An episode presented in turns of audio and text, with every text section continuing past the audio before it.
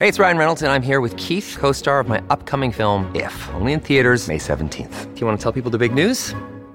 All right, I'll do it. Sign up now and you'll get unlimited for $15 a month in six months of Paramount Plus Essential Plan on us. Mintmobile.com slash switch. Upfront payment of $45 equivalent to $15 per month. Unlimited over 40 gigabytes per month. Face lower speeds. Videos at 480p. Active Mint customers by 531.24 get six months of Paramount Plus Essential Plan. Auto renews after six months. Offer ends May 31st, 2024. Separate Paramount Plus registration required. Terms and conditions apply if rated PG. When you need mealtime inspiration, it's worth shopping Kroger, where you'll find over 30,000 mouthwatering choices that excite your inner foodie. And no matter what tasty choice you make, you'll enjoy our everyday low prices, plus extra ways to save, like digital coupons worth over $600 each week. You can also save up to $1 off per gallon at the pump with fuel points. More savings and more inspiring flavors make shopping Kroger worth it every time. Kroger, fresh for everyone. Fuel restrictions apply. Hello, everybody. This is Marshall Poe. I'm the editor of the New Books Network. NBN listeners like to read books and buy them. So we thought we'd tell you that right now, our friends at Princeton University Press are having a remarkable site wide sale. You can get 50% off books, including ebooks and audiobooks, with the code 50, F I F T Y, at checkout until May 31. You can save some real money on Princeton University Press books. I encourage you to go there and check it out. Welcome to the New Books Network. Hello everyone, welcome back to the Disability Study channel on New Book Network. Today I feel very happy to invite Dr. Knight and Dr. Miller to join us to introduce their recent book, Prenatal Genetic Testing, Abortion, and Disability Justice. So the first thing I want to invite both Dr. Miller and Dr. Knight to introduce yourselves to our audience. Well, hello. Thank you so much, Shu, for having us on. We really appreciate this opportunity to talk about our book. So, my name is Amber Knight, Dr. Amber Knight. I'm an associate professor of political science and public administration at the University of North Carolina at Charlotte. And uh, I am Dr. Joshua Miller. Um, I am now an assistant professor at uh, UNC Charlotte, uh, also in the Department of Political Science and Public Administration. Okay, thank you so much for your answer. So let's go to our next question. Could you please briefly introduce, uh, sorry, could you please briefly tell us what's the reason you take interest in the promising field of disability studies? That's a really great question. So um, I was born with a limb difference. I was born without a left hand. And I went to graduate school at UNC Chapel Hill to study feminist theory and was very surprised that despite the fact that feminists paid a lot of attention to body politics, uh, when I was in graduate school, disability still wasn't getting much attention. Uh, and so I really kind of decided that I wanted to bring kind of a critical disability perspective to my discipline of uh, kind of normative political thought. So that was my budding interest, and I wanted to try to integrate some of my lived experiences into my research. Yeah, and, and I came into this uh, mainly through working with Amber. Um, we both went to graduate school together, actually, at Chapel Hill. So I'd known her for a long time before we ever thought about working on a project together. Um, this is our sort of maiden effort at, at doing any kind of co authorship with anybody ever. So it's been uh, a nice exercise in that regard. Um, but I was interested in uh, questions about bioethics um, and applied ethics increasingly. Again, like Amber, sort of tying that in with with feminist theory. Um, but like Amber said, I mean, we didn't have. I, at least never had any coursework that focused specifically on disability studies. Um, it wasn't part of our canon, and so I just didn't have a lot of exposure to it, like a lot of other normative theorists. It just wasn't something that was particularly prominent. And so this is a really good opportunity for me to learn a lot about that literature and uh, to engage in what seemed like a really important uh, political issue, um, which you know often political theorists, uh, depending on the kind of work you do, you don't really get a chance to do so much. So this was um, really educative for me. Okay, thank you so much for your answer again. So then let's go to your book. So my first question is, uh, could you please briefly talk about the reason why you choose to take autonomy as a theoretical focus point in the book. Thank you. So the book is, you know, about prenatal genetic testing and selective abortion. And it's divided into really kind of two sections. The first is there's a few chapters that are deeply theoretical that should be of interest to students of philosophy, for example. And then there's three applied chapters.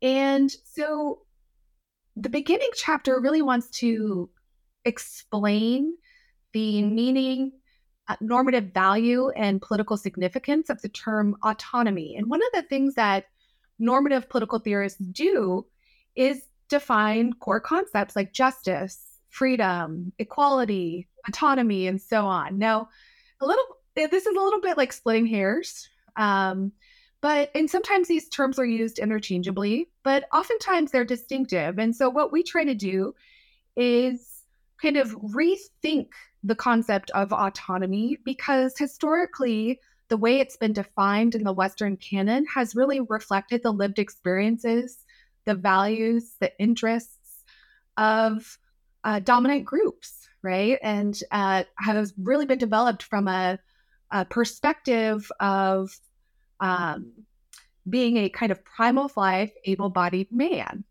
Uh, and so we wanted to, to kind of rethink the concept without giving it up. And so we joined forces with other kind of critical theorists and uh, feminists, critical disability studies scholars, critical race theorists, who want us to think about what self governance, right, might look like um, from the perspective of women, people with disabilities, sexual minorities, and, and so on. Um, and so we wanted to rethink or salvage the concept without giving it up. And the reason why we really value autonomy um, is for two reasons. The first is, especially in the context of reproductive decision making, the first is that it's an aspirational ideal for social ju- justice movements to strive toward, right? Um, we really think about autonomy as being the opposite of oppression. If oppression means the absence of choices, right, um, then autonomy is something that we could try to uh, strive toward. The second is that autonomy can serve as a standard against which to judge the legitimacy of government interventions in people's private lives, right? So it has political purchase in that way. So we we are very clear um, that autonomy doesn't do the following, and this is, I think, important from a disability studies perspective. Um, for us, autonomy does not specify the boundaries of the moral or political community, right? So, you know, even for those of us who are severely impaired, who might be incapable of some measure of self direction, or decision making, even even those of us who are severely impaired are still owed dignified treatment from others. Right? So we're very clear in the opening chapters like the kind of political work autonomy does. So thanks so much for answer about, uh, especially discussion about the complexity of autonomy in your book. So my next question is about um, could you please discuss the meaning and the values of the reproductive autonomy in the age of reprogenetics? Absolutely, yeah. And I'll, I'll say a little bit more, and then I'll turn things over to, to Josh for some of the the later answers. Um, but you know, reproductive autonomy is a really core feminist value. Right. So among feminists, there's a general consensus that uh, pregnant people uh, must be able to choose for themselves whether when or how they will give birth and raise children, right? And so respecting bodily autonomy, for example, is a form of dignified treatment that's owed to people in a decent society.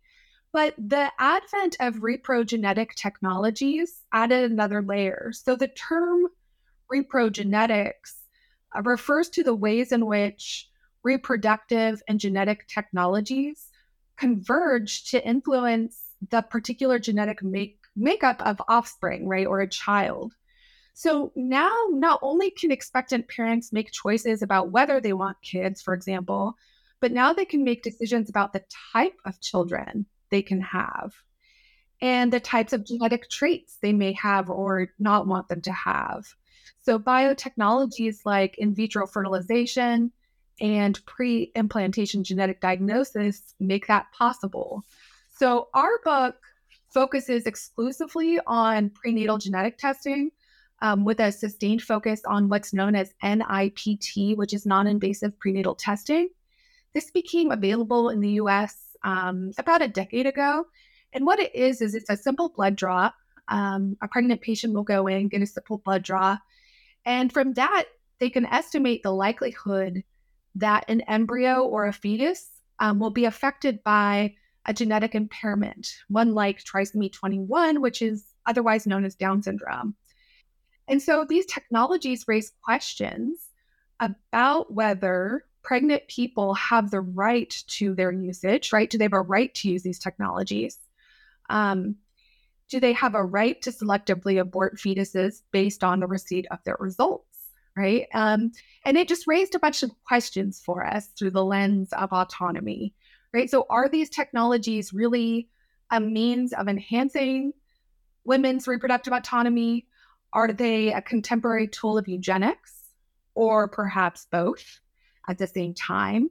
We wanted to ask questions about who benefits from the use of these technologies uh, biotechnology companies, for example? Is it the patients? Is it the providers? Um, is it society? Um, who benefits and, and who might be harmed by using these technologies? And I think one of the things that makes our book distinctive is the question of what role does the government play in regulating these technologies um, or not, right? And and you could take the technology and make it separate from the question of selective abortion or not.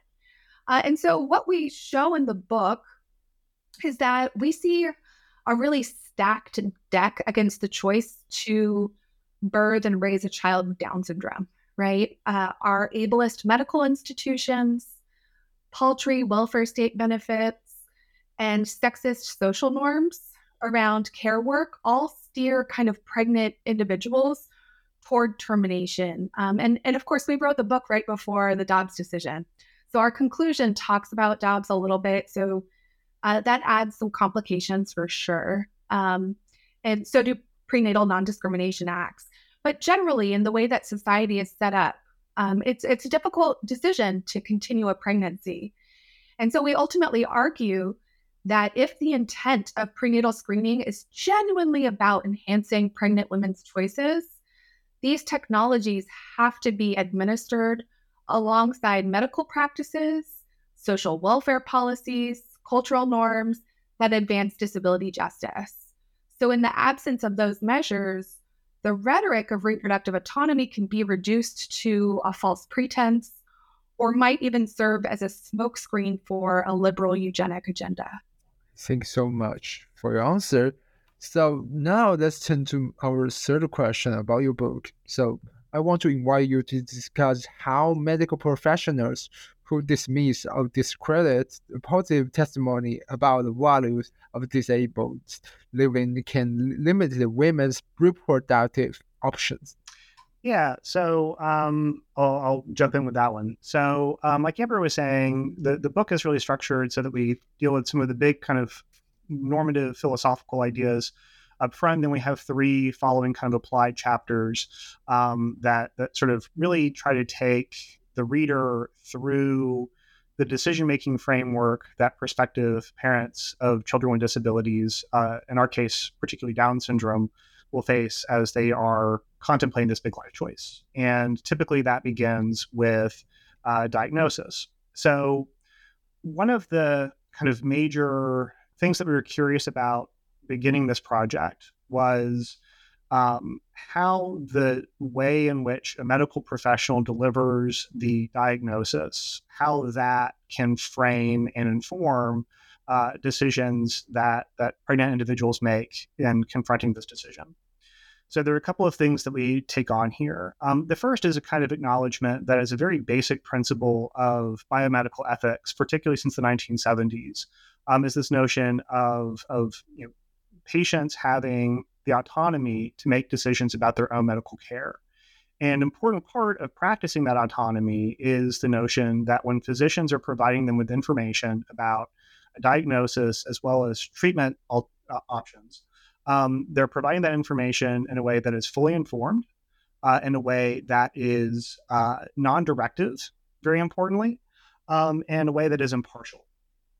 So if that's the, the, the medical ideal, right, that we are are setting out the, the giving you full information, accurate information about the condition, and then giving you suggestions about how to move forward in an impartial and non-directive way. Um, part of what we found was that for a variety of reasons, physicians were falling short of that ideal. Um, in some cases, they were falling short of it because perhaps if they were trained in, say, an earlier generation of, of going to medical school, uh, medicine used to be a much more paternalistic uh, profession than it is today. Um, and so uh, the biases would come through there. Um, and often the biases would come through in part because the physicians really didn't have any prior experience with disability training. So they were looking at a condition like Down syndrome exclusively through a, a, a sort of pathology lens. And they were emphasizing all of the health complications that would attend that condition without providing a full picture of what parenting a child with Down syndrome, what being a person with Down syndrome would be like. And again, in some cases, this is because of just a, a sheer lack on the part of the physicians for not really knowing like what parents of children with disabilities say about that pro- uh, about that experience. Um, they don't know anyone who has children with Down syndrome. They don't know anybody with Down syndrome. And so, part of what we argue in our third chapter is that physicians enjoy what we call a kind of credibility excess. Um, they're important people in society in a medical context in which, especially, um, you know, folks who who haven't maybe had a college education, um, or you know, even if you have had one, depending on what you majored in. I was an English major in college. Um, I don't know anything about medicine. So if I go and I ask my physician, well, what should I do under these circumstances? Their opinions and even just the tone with which they deliver that information is going to carry a lot of weight in terms of how I see the possibility for pursuing one course of action over another. And so we we kind of do there is we draw on the work of, of the feminist philosopher named Miranda Fricker, um, who writes a lot about epistemic justice and injustice. And we uh, focus in particular on her notion of testimonial injustice. And this is a particular kind of injustice that she identifies when uh, a particular group's perspective, um, their their sort of source of, of epistemic privilege, if you will, is is rejected out of hand, um, such that their perspectives aren't being brought into that larger narrative. And what we urge in that chapter are a few things, some of them on the policy side, um, but two that I'd like to emphasize in particular. Um, one being that physicians should be trained in such a way that they are exposed earlier and more continuously to those sources of information, to that testimony. Um, in part because when people survey parents of children with Down syndrome or people with Down syndrome, they overwhelmingly report that they have a very positive outlook on life, that they're very happy with their lives, that there are challenges that are associated with raising a child with Down syndrome, but they're not because of the condition, but rather because of all of the ableist norms that make it really difficult to raise a child, much more difficult than it needs to be in our society.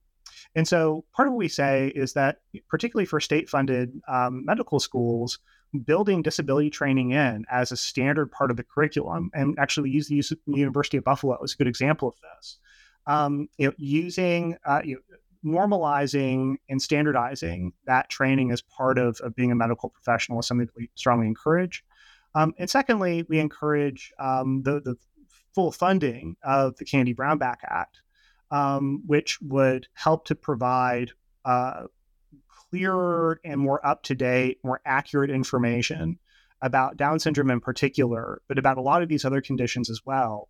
In part because what we were also finding through our research was that the information that patients were given, unless they could benefit from consultation with a genetic counselor who could better explain the, the results of an NIPT test, um, was that some of the times the information was just wildly outdated. Sometimes it was wildly inaccurate, and it almost always strongly uh, emphasized the negative aspects of disability and had very little, if anything at all, about some positive aspects of, of living with disabilities um, in this country. And so those are two of the, the major things that we focus on in that chapter.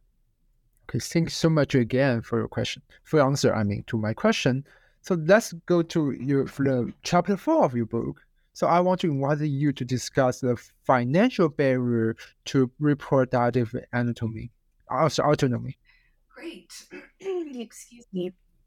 Um, so this chapter is very policy heavy, and what we're doing is we're trying to imagine you know, being in the position of someone, let's say, who has received diagnostic confirmation via amniocentesis that they have a fetus affected by Down syndrome.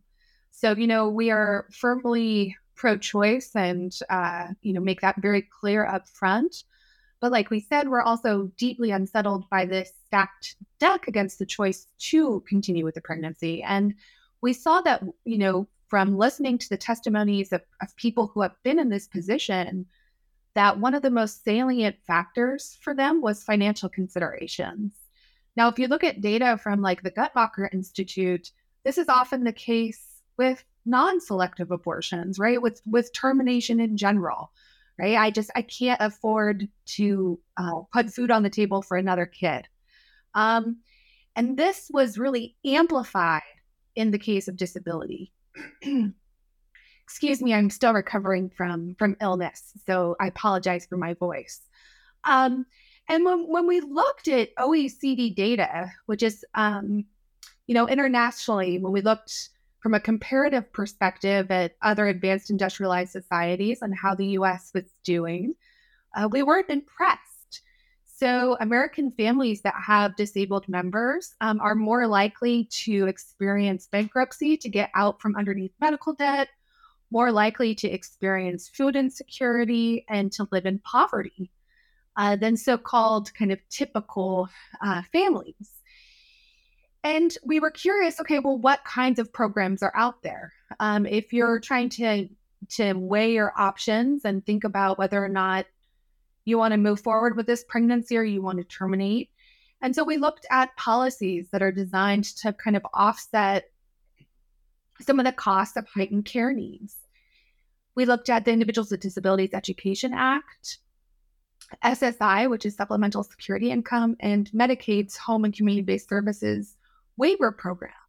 And you know, we found many of these programs uh, kind of commendable. They have brought many families out of deep poverty, but really, um, Social Security in the United States sets up poverty as the norm. And so uh, we found, you know, when we kind of did our diagnostics, that many programs are underfunded. They're scattered across multiple bureaucracies and very difficult for many families to access. And in fact, uh, many families, for example, that might need a Medicaid waiver for personal care attendants in the home are on wait lists for up to 10 years, right? Um, and so, in some, many prospective parents get the sense that they can't rely on government sponsored support. Uh, and so, what we propose in that chapter is um, a long term care system. And we try to draw out some examples at the international level, the national level, and the subnational level to think about how to create a long term care insurance program where family coverage would be part and parcel of the policy so that financial considerations don't loom so large in people's minds, right? We don't want the choice to continue with a pregnancy affected by disability to in any way resemble the choice to take a vow of poverty. And just to add to that a little bit, um, one of the major sort of gendered aspects of this is that what we found repeatedly, and we'll talk maybe a little bit more about this um, in discussing the following chapter, um, but, but frequently there are women mothers who were having to try and navigate this really balkanized system. And it becomes a, a full time job. So that in addition to all the other uh, factors that, that push women out of the official economy or into more precarious positions, um, you know, one of the really big things with this is that it's really complicated actually to access even funded resources. And depending on where you live and the resources at your disposal, it might feel impossible, even though someone can look at it and say, "Oh, we funded all these things." It's like, yeah, it's true, but but it becomes a full time job actually for someone to try to figure this out, and so that just kind of adds to compounding that stress. Okay, thank you so much for your answer. So let's go to the next question. Um, I want to invite you to talk about how oppressive um, cultural norms shape women's reproductive desire and the horizons. Yeah, absolutely. So, um, like I was saying before, uh, one of the sort of major complicating factors with thinking about the decision to carry a pregnancy to term or not, and what makes it a, a really a false choice. That, that language of choice doesn't really apply in a lot of ways in, in our analysis here. Um, is that it often requires that people consider the possibility of raising a child with disabilities in a world where they have to ask the question of whether or not the world will accept their child, but also very importantly, whether other family members are going to accept their children, whether friends are going to accept them, the world will accept them as they grow older. Um, and, and these are the kinds of choices, these kinds of, of, of questions that we think it's fundamentally unjust for anyone to have to ask about bringing a child into the world. Um, so there are a few added aspects of this that again kind of bring our, our gendered lens into this. Um, one is, and again we talk about this a little bit more in the conclusion as well. You know, part of what COVID, not to anticipate that too much, but part of what COVID really uh, illustrated was the ways in which um, already nascent problems in uh, not only ableist society, but also patriarchal society um, manifested themselves. And so women were much more likely to uh, drop out of the official labor force than men were uh, during the pandemic and then and the ensuing recession. So part of what makes that particularly important for our purposes is that that's following on a very long train of of uh, trends that feminist labor economists in particular have identified for for generations now, um, which show that women are increasingly more likely to delay career or to, to delay pregnancies um, because they're concerned about their future careers.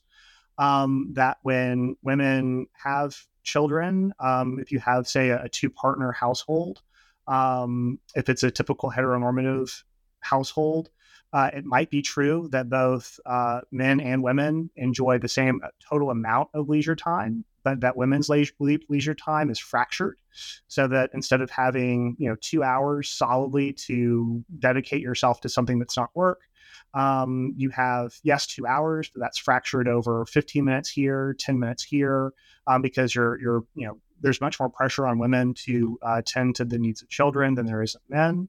Um, and that also women's leisure time is contaminated, which means that they might be enjoying a TV show, but they're doing that while they're doing some kind of reproductive in the household. So, so those are all sort of patriarchal gender norms um, that were already present in, in a lot of households when you throw in the uh, factor of, of, of disability, again, part of the what makes it more difficult than it needs to be to raise a child with disabilities is that there's this tendency to view families in kind of neoliberal terms as the sort of you know fiction of the sort of uh, atomic family um, so that care networks that might help to support that family right so friends, family members, you know, other groups. Um, if if people don't feel comfortable or they don't feel confident that their family is going to feel comfortable with their child to be able to take over some of those care responsibilities, then what a lot of women are having to kind of ask themselves is whether or not they're going to completely sacrifice all of their leisure time, potentially their careers, in the service of, of having a child. And so while we think that having children is hugely important, it's not the only important thing in women's lives, right? And so the the the big thing that we're kind of calling on here is to say, well, why would people have that that sort of perception? And a lot of what we see here is that there's a culture that says that one, having children with disabilities is always negative and there is no upside to it. It's going to be horribly draining. You're going to be isolated and alienated. Um, and the world is going to bully your child to the point that they're going to be isolated themselves. And then as they grow older, it's only going to make life more difficult for them. Right. And so you get this with a, a lot of testimony from parents where they worry about outliving their children because they worry about what, especially if they have really heightened care needs, how the world is going to treat them after they're no longer in a position to care for them. So, again, a lot of what we kind of call for in this final applied chapter is a more accurate, fuller representation, more normalized representation of people with disabilities in pop culture and and in the world. Um, but also, we really push back against uh, a kind of maternal ideology of, in particular, what's called intensive mothering, right? And the, the, the sort of ideology around intensive mothering is this idea that uh, to be a good mom means to completely, willfully, joyfully sacrifice yourself entirely to the needs of your children. And uh, frankly, we just don't think that's fair.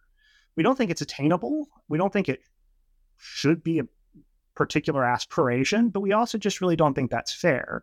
Um, and so you're starting to see some trend lines on this moving a little bit. I mean, there have been at least some major sort of Hollywood or, or pop culture sort of references to people with disabilities in a more uplifting and uh, agentic way.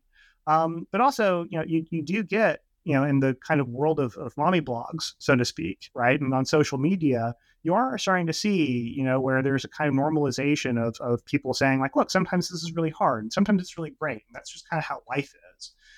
That we think is actually a much more sort of optimistic sort of model of, of what mothering should look like, rather than this, you know, sort of frankly um, always oppressive since since the you know sort of ideology of scientific motherhood in the 19th century. Um, the, the centuries old doctrine that says you know women your lives are over as soon as you have children. Um, that only becomes um, amplified with children with disabilities, and and so we push against both those ableist norms in this final applied chapter as well as those patriarchal norms.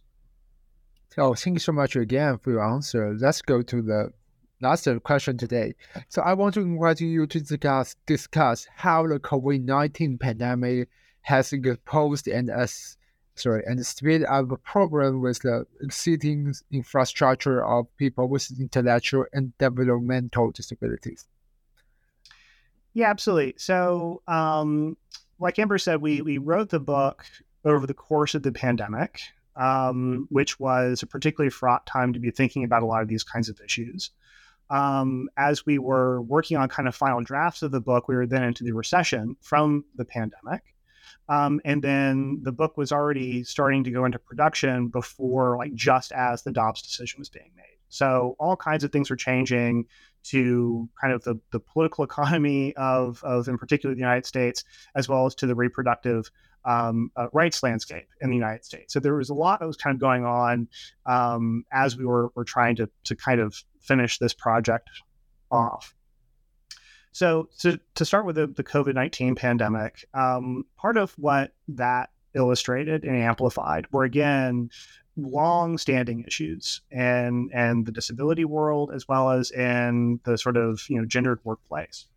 So many of us saw this news coverage pretty widely. Um, people with uh, disabilities were uh, much more likely um, to be hospitalized for, for COVID 19 and to die. Uh, in particular, people with Down syndrome were four times more likely to be hospitalized uh, for, for COVID 19. Um, people who were in assistive care facilities, particularly those with heightened needs, um, were in environments where COVID 19 was much more likely to spread. Um, that was also uh, a place where the people who primarily work in those industries, right, in those kinds of care industries, were predominantly you know lower income women, right, and so uh, women and people with disabilities were both um, really put on kind of the the front end of of absorbing the bulk of the uh, medical crisis of COVID nineteen a secondary component of this, of course, was the the triaging of of you know how in an environment where we have a scarce number of respirators and a scarce number of hospital beds, how hospitals were making the determination of who was going to receive care and who wasn't, and a disturbing trend of you know hospital administrators, physicians, uh, members of Congress in some cases, um, saying basically, well, look, I mean, if you have somebody who is uh, you know already has you know heightened disabilities versus somebody who could be you know an able-bodied, productive member of a neoliberal economy. If you have to choose between these two people who, whose life you're going to save, well, it's going to tend toward the latter at the expense of the former. And so you get a lot of, of testimony from people with disabilities around this time saying basically you're expecting us, especially as we make that transition out of COVID as an acute crisis into uh, a moment where people are saying, well, we're tired of wearing masks, we're tired of, of vaccinations, we're tired of being in lockdown. Um, you know, people with with disabilities saying, well, you're asking us to sacrifice our lives so we can get the economy back up and running, right? And so um, all of you know, a lot of what COVID nineteen did was it it sort of exploded a lot of fissures that were already present that we document earlier on in the book. Um, a secondary way in which that kind of touches on some of the, the gendered aspects of this project um, is to look at how, especially the recession from COVID, uh, affected women. So we're far more likely to drop out of the paid labor force. Um, they were, you know, already in precarious positions, and and then made even even more so. So so part of what we kind of argue in in our concluding chapter is a way of saying that that COVID nineteen amplifies and makes more urgent a lot of the longer standing trends that we have been trying to document throughout the remainder of the book. Okay, thank you again. Thanks for your answer to all my questions today. I will appreciate to to learn a lot about. I mean, disability justice and women's uh, and women's experience and abortion and the intersection of those different issues. So at the end of our talk today, I want to talk to my audience. Um, I I personally I really enjoy reading this book, and I highly recommend all of my audience consider buy a copy of Dr. Miller and Dr. Knight's newest book, Prenatal Genetic Testing, Abortion, and Disability Justice. So thank you. Thank you. Thank you.